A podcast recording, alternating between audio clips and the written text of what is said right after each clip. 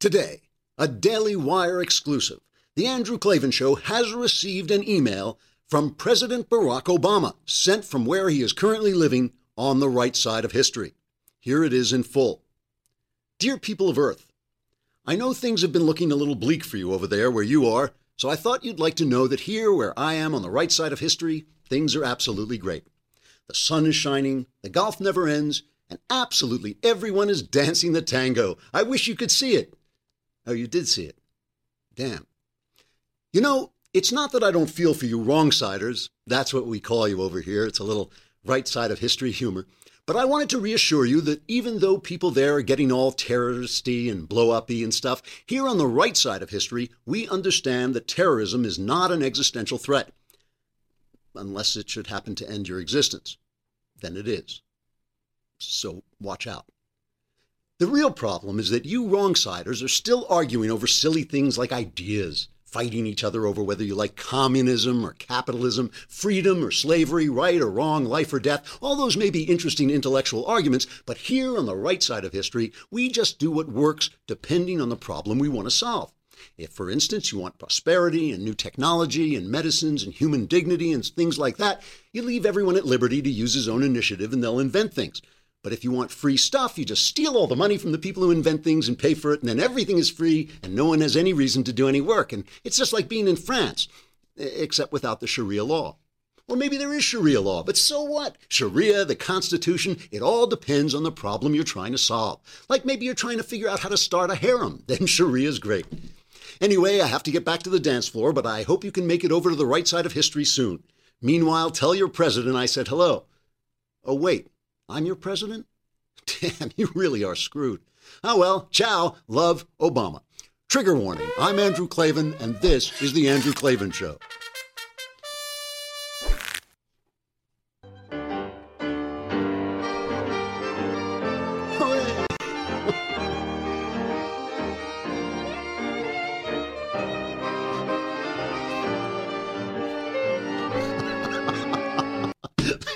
And gentlemen, your commander in chief. Bum, bum, bum, bum, na, na, na, na.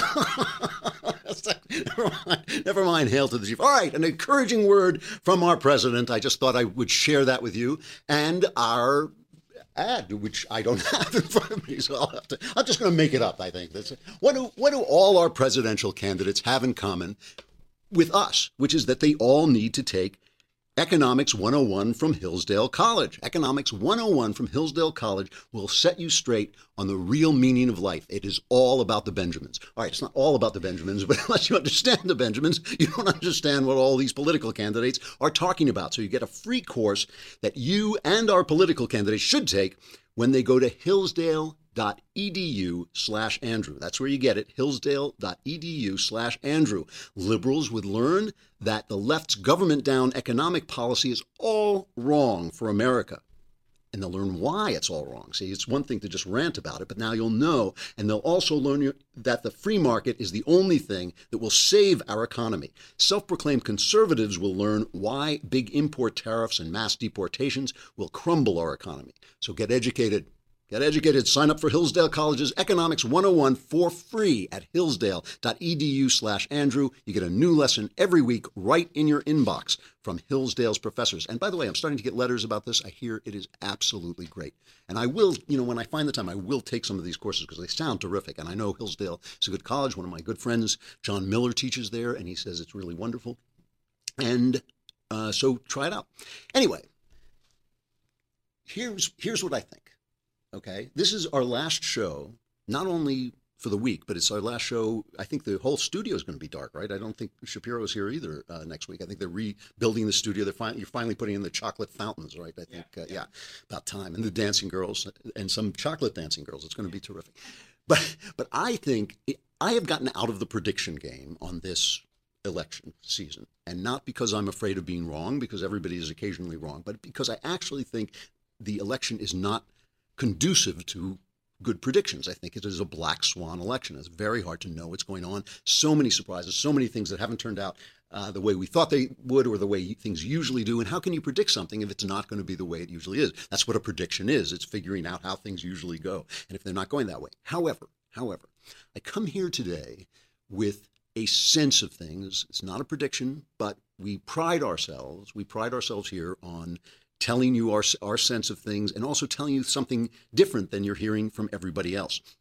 Because, and, and by the way, our record is really good. I mean, we have said some things that nobody was talking about for weeks and weeks, and then suddenly they were talking about. And now I'm turning on the TV and hearing them talk about stuff that we were talking about here months ago. So I think you know, I think it's worth putting forward. And and one of the things is, as as we've said before, I, people always tease me about not thinking everything is necessarily apocalyptic, right?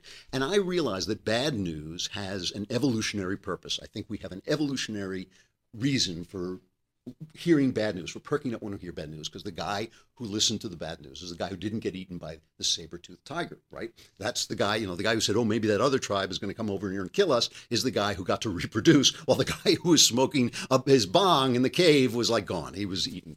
So, but the problem is, the problem is evolution is not always a good guide. In fact, it's sometimes a terrible guide. You know, and anytime they try to have a, a government based on survival of the fittest, they wind up murdering people en masse. All these philosophies, you know, it's not that I don't believe in evolution. In fact, in fact, there are evangelicals who don't believe, evangelical Christians who don't believe in evolution. And I always say, you know, if you read the Sermon on the Mount, it's the opposite of evolution. It's a guy. It's a guy who obviously knows how things work in nature, in the flesh, but is telling you to do the opposite. Instead of telling you, instead of telling you the uh, the, the survival of the fittest, he's saying the meek inherit the earth.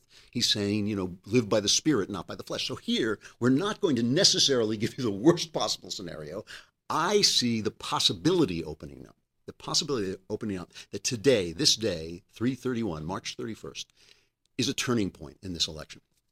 And I think it could be a turning point for the better. Okay. Now, so let, let's let's talk about why I see this.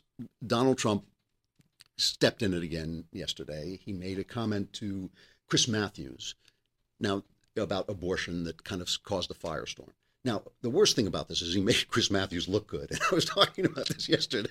These mainstream media guys have shot their wad protecting Obama. Nobody likes them anymore. But now when, when they talk to Trump, they look good again. So here's Chris Matthews peppering Trump as Chris Matthews has a want to do with Democrats uh, with uh, Republicans. With Democrats, he just asks them, "How's the weather? What are you wearing to the convention?" You know that kind of thing. But when he gets a Republican in his sights, he really goes after him. And Matthews goes after Trump on the issue of abortion. So watch and listen to the way Trump responds. Should the woman be punished for having an abortion? Uh, look, uh, and this is not something you can dodge. It's a, if no, you no, say it's, it's abortion not, is a not, crime or abortion is murder, you have to deal with it under the law. Should abortion be punished? Well, people in uh, certain parts of the Republican Party and conservative Republicans would say yes, they should be punished. How about you? I would say that it's a very serious problem, and it's a problem that we have to decide on uh, is it's very hard. But you're I mean, are you going to say, well, wait, are you going to say put them in jail? You, is that well, no, what I'm asking you about? because you say you want to ban it. What's I, that I mean? Would, I am against. I am pro-life. Yes. What is ban? How do you ban abortion? How do you actually do it? Well, you know, you'll go back to a, a position like they had, where people will perhaps go to illegal places. Yeah. But you have to ban it. I'm you ban it and they go to somebody who, who flunked out of medical way, school. Are you Catholic? Yes, I think I. I and how do you feel about the Catholic Church's well, position? I accept the teaching authority of my church on moral know, but, issues. But do you know their position on abortion? Yes, I do. And do you concur with that position? I concur with their moral position, but legally, I, know, I get but, to the question. Here's my problem no, no, it. but let me ask you. But what do you say about? It's not funny. Your church? Yeah, it's really not funny thing. What do you say about your church? They're very, very strong. They're allowed, to, but the churches make their moral judgments. But you running for president of the United States will be chief executive of the United States. Do you believe no, in? But, but do you believe in punishment for abortion? Yes or no, as a principle? Uh, the answer is that there has to be some form of punishment for the woman. Yeah, there has to be some form. Now, incredibly Weasley, for, first of all, not to come out and just answer the question. Very, very Weasley to sit around and say women are supposed to go to illegal places. You know? and, and the other thing was to put it off on conservatives because conservatives, people who are anti abortion, do not believe. Almost to a one, they do not believe that women should be punished for having an abortion. That is not at all what people are talking about. Now, the interesting part was where he goes off after Matthews for the Catholic Church. And the only reason that's interesting to me is because, you know, there are abortion is a vexed issue. There are real problems with banning abortion and real problems that it creates in women's lives and real problems with you know trying to save these babies from being ripped out of the womb and killed, which is what we don't want. That's where we don't want to go. But how do you how do you do it? it perfectly perfectly good question.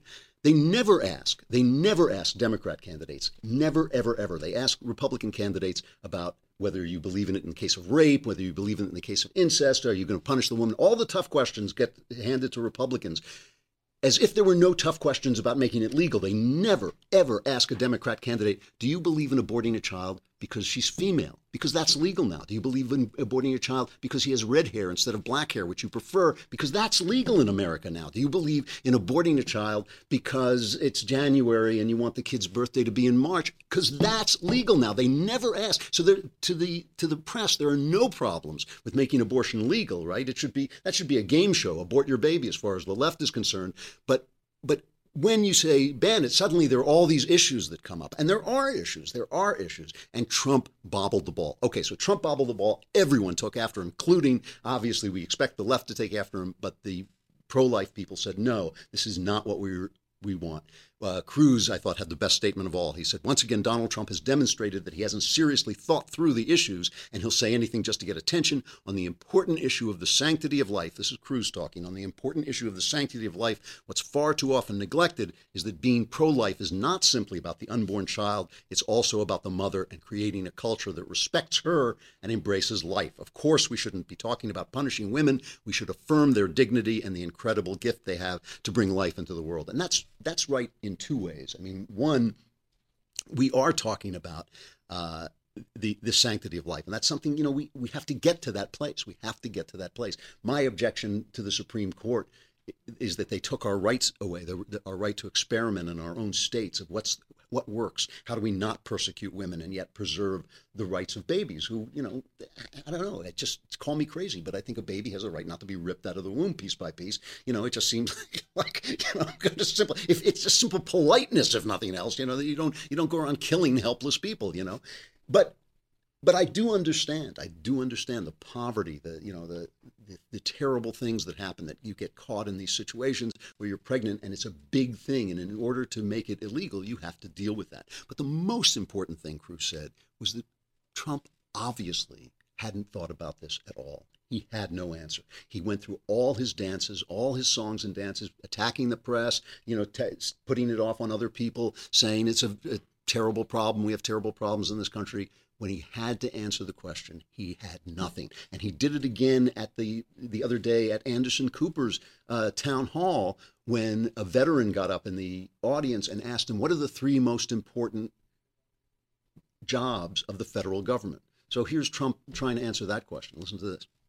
So in terms of federal government role, you're saying security, but you also say health care and education should be provided well, by those, the federal those government. Those are two of the things. Yeah, sure. There are. I mean, there are obviously many things: housing, providing uh, great neighborhoods. Because aren't you uh, against the federal government's involvement in education? Don't you want it to devolve to state? No, I want it to go to state. Yeah, absolutely. I want. So that's right not now, part of what the federal government's well, role the federal government, but the concept of the country is is the concept that we have to have education within the country, and we have to get rid of Common Core, and it should be brought to the state level. Absolutely. And federal health care run uh, by the federal government? Uh, health care. We need health care for our people. We need a good. Obamacare is a disaster. But it's is that what the federal be, government should be doing? Uh, it, the government can lead it, but it should be privately done. It should be privately done. So that health care, in my opinion, we should probably have, uh, we have to have private health care. So the three most important roles of the federal government are security, healthcare, and education, and they shouldn't do healthcare and education. Is that did I get that straight? I mean, the guy has, the guy, you know, just just in gen, it's like it's like me, you know. I mean, I sometimes get a tweet or an email saying you should run for president, and I think no, I shouldn't, you know. And and you know, it, it is kind of annoying because there's nothing that Donald Trump hasn't said that's supposed to be politically incorrect, but is also morally true that I haven't said. Go back and look at all my Klavan on the cultures about you know the borders, about all you know the about Islam and all that stuff. There's nothing Donald Trump has said that's supposed to be so courageous and tell it like it is that I haven't said I shouldn't be president either. Why? Because I wouldn't know how to be president. It's a job. It has a techni- it has a technical thing that you have to do. You go to work. Now, people who say, "Well, he's not a politician, so he hasn't had time to form his positions." Let me ask you this: When's he going to do that? You know, when's he going to do that? Between November and January? You know, like he's going to think through abortion, something that takes people a life. It took me 20 years 20 years to change my mind about abortion, thinking it through, you know, just letting go of cultural things that had their grips on me. It was hard. It's still hard. It's still hard to talk to my female friends, some of whom have had abortions, you know, and, and say, I think it's wrong. I think it's a mistake. I think it's a sin. You know, it's it's hard to say and it's hard to turn yourself away. And he's going to think about this between November and January and figure out how we're going to treat the 50% of our citizens who might get pregnant and who, you know, might be stuck in some terrible jam and we have to have sympathy for them and yet preserve the life of that baby? Tough question. Tough question. He's going to solve that between November and January? I don't think so. I don't think so. So here's the thing I get this sense, and it is just a sense, that the fire of enthusiasm for Trump is burning out. I get the sense that it remains very strong, very powerful with these core people, the kind of people who think it's all right for Corey Lewandowski to rough up a, a female reporter. That's maybe 25% of, of the electorate. I mean, I think there's a solid group of people who think, you know, who cheer when women get shot in the movies and stuff like that. You know, I think that it's now going to be limited to that. The other day, I saw Laura Ingraham and Sean Hannity, both of whom have been in the tank for Trump, in my opinion. And they've been trying to hide it, but they're they're very strong for it. Suddenly, they're talking about well, Trump and Cruz should get together. Trump and Cruz should get together. You know, and you think like, in on what planet? On what planet is that going to happen? Let me stop for just a moment and t- talk about our other sponsor, our wonderful sponsor at ReaganPrivacy.com, because this is important too, is protecting your privacy. You want to protect your privacy from all those companies that scan your emails, take information out of your private emails and use them to filter ads onto your computer. And you also want to get rid of the government, get them out of your inbox and your outbox and stop them from uh, picking out personal information and putting it aside so they can scan it later. You take back your privacy by getting an email address at Reagan.com. You get your name at Reagan.com as your private email address. And not only do you get to put President Reagan's name on every email, annoying your liberal friends, but you also get guarantee that your emails will never be scanned or shared with third parties. So go to reaganprivacy.com right now and secure your personal private email address. If you do it right away, you get two free bonus months. reaganprivacy.com. You know, yesterday I tweeted out a quote by Jim uh, Geraghty, I believe he pronounces it. Good guy, and he wrote this funny piece about how even Ann Coulter was starting to have cold feet about Donald Trump and starting to say he's acting mental. And I, I tweeted out a quote from the article where he said Trump supporters, no one, Trump supporters, uh, he's addressing them, Trump supporters, comma, no one should let you off that bandwagon now. You should be handcuffed to that Titanic. you should have to go down with the ship. And I just want to make sure that it was clear. I did have interchanges with individual tweeters where I would say to them, as far as I'm concerned, I don't agree with that. I do not agree with that. Come back come back. As you know, you know, there is malice toward none, charity toward all. This has been an incredibly fraught election. Donald Trump, for the you know, I'm a New Yorker, so I knew Trump from way back. I knew people who dealt with Trump. I knew people who told me what he was. I was so I was never taken in by that. But I get it. It was it was a breath of fresh air. But now people are catching on. So now, okay, the Wall Street Journal types, and you know, this word establishment has gotten overused, but it, it's useful. It's vague, but it's useful. It is the people who think that it's all about business, it's all about, uh, you know, class, and basically, you know, we we have this figured out, and the people we don't have to listen to the people what they want. Kind of the Wall Street Journal editorial page, all right. So Daniel Henninger, who is a good writer and an interesting guy, but kind of represents that point of view, he wrote a column today, basically predicting disaster. It was on the same page as a column with Karl Rove, also predicting disaster. And Henninger writes Barack Obama will retire a happy man. He is now close to destroying his political enemies, the Republican Party, the American conservative movement, and the public policy legacy of Ronald Reagan. Today, the last man standing amidst the debris of the Republican presidential com- competition are Donald Trump, a political independent who is using the Republican Party like an Uber car, Ted Cruz, who used the Republican Party as a footstool, and John Kasich, a remnant of the Reagan Revolution, who is being told by Republicans to quit. So, in other words, in other words, there's nobody left from the establishment except Kasich, and Kasich is going to lose. And by the establishment, I do not mean Reagan Republicans. They, they hate Cruz. They these guys hate Cruz. It, you know, they hate Trump because of, of who he is but they hate Cruz because of what he is. They hate him because. So I have been listening now for weeks and weeks to all this anti-Cruz stuff, all this stuff about you know Trump and Cruz. We're left with Trump and Cruz, Trump and Cruz, and I think really, really Trump, this bad guy, this bad you know this guy who deals with mobsters, this guy, and we're going to compare him to to Cruz, you know. So I, I let me read you one of my one of my favorite columns. Me, okay. I, wrote a, I wrote a column for PJ Media. It's up there now, and it, it it's called "What's Wrong with Ted Cruz." It says, "Am I missing something about Ted Cruz?" The Texas senator seems to me to be the one true conservative left in the presidential race and the most true conservative who was ever in it. Graduated cum laude from Princeton, magna cum laude from Harvard, off the charts brilliant, said his liberal professor Alan Dershowitz, the first Hispanic Solicitor General of Texas, authored more than 80 Supreme Court briefs and made more than 40 oral SCOTUS arguments, won important victories on gun rights, the Pledge of Allegiance, the right to display the Ten Commandments, sponsored close to 100 bills during his time in the Senate. That does not sound like Donald Trump to me. That does not sound like the counterpart that like Trump and Cruz go together. Okay, that sounds like an accomplished conservative politician. I go on to say, I mean, all right, the guy is no oil, oil, painting, and even I, who love the Lord heart, soul, and strength, wish he would cool the public piety a little, but really, points off for style and all that. But on substance, is there anything not to like about the guy? So the other day, I think it was last night maybe, Cruz was on Jimmy Kimmel's show. And I thought he did great. I've been noticing that quietly behind the scenes, all this stuff has blasted off the front page, for instance, that Scott Walker, the incredibly successful conservative governor of Wisconsin, has endorsed him. And the Wisconsin uh, primary is up on Tuesday. Cruz is leading by 10 points. And if he wins, if he wins big time, it's going to be almost impossible for Trump to go to the convention with the majority of delegates.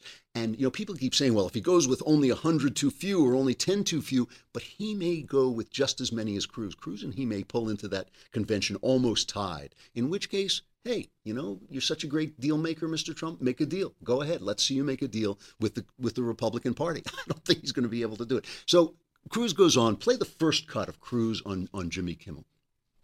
Yeah. Well, Donald Trump is he the person you dislike most of anyone in America? Oh no. Who look, do you like look, better, Obama or Trump? Look, look.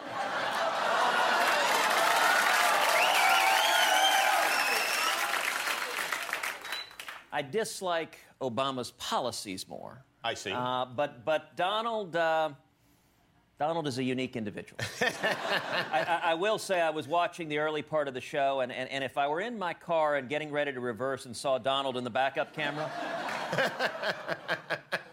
I'm not confident which pedal I put. so, you know, he did great on the show. He really did. I think he's finding his voice. You know, the thing is, he, he knows what he is. He talks later on. He says, I wanted to be an actor, but I wasn't good looking. And, you know, and I, well, I had no talent. I wasn't good looking and I had no talent. Uh, he well, he has this other thing. Kimmel starts doing this thing. This is a brief cut where he starts asking him random questions. So listen to this. All right, a few random questions for you. How many of the seven Star Wars movies have you seen? All of them. Favorite cereal? Serial killer or serial? uh, actually, Mueslix. I like Mueslix. now that surprised you. You were expecting a Captain No, Crunch I was expecting Mueslix. it surprised me because it didn't surprise me. And I love it. Cruz got it immediately. He got the joke immediately. He's very cool about this stuff. You know, he knows who he is. So here, I'm going to continue reading my column just a little bit. I've listened to all the attacks on Cruz and they worry me. But whenever I do objective, honest research, it seems like there's nothing there. They say he has no friends in the Senate. Well, guess what? He wasn't elected to have friends. He was elected by people who were sick of the Senate, and he was loyal to those people instead of to the collegial cowardice that has brought the Republican Party to the brink of well deserved extinction. Boy, this guy can write well, does Oh, it's me. Sorry. They, they say he engineered they say he engineered a quote unquote disastrous government shutdown in 2013 in a useless attempt to stop funding for Obamacare. But in the midterm election, election that followed hard on that quote disaster, Republicans won an historic victory. Very possibly because voters were encouraged by the sight of a Republican with a full set of testicles instead of an entire roomful passing one among them like the Grey Sisters with their eye. Little Greek mythology humor there, folks. All this stuff about poor little Ben Carson in Iowa, nonsense. An honest mistake at best, hardball politics at worst.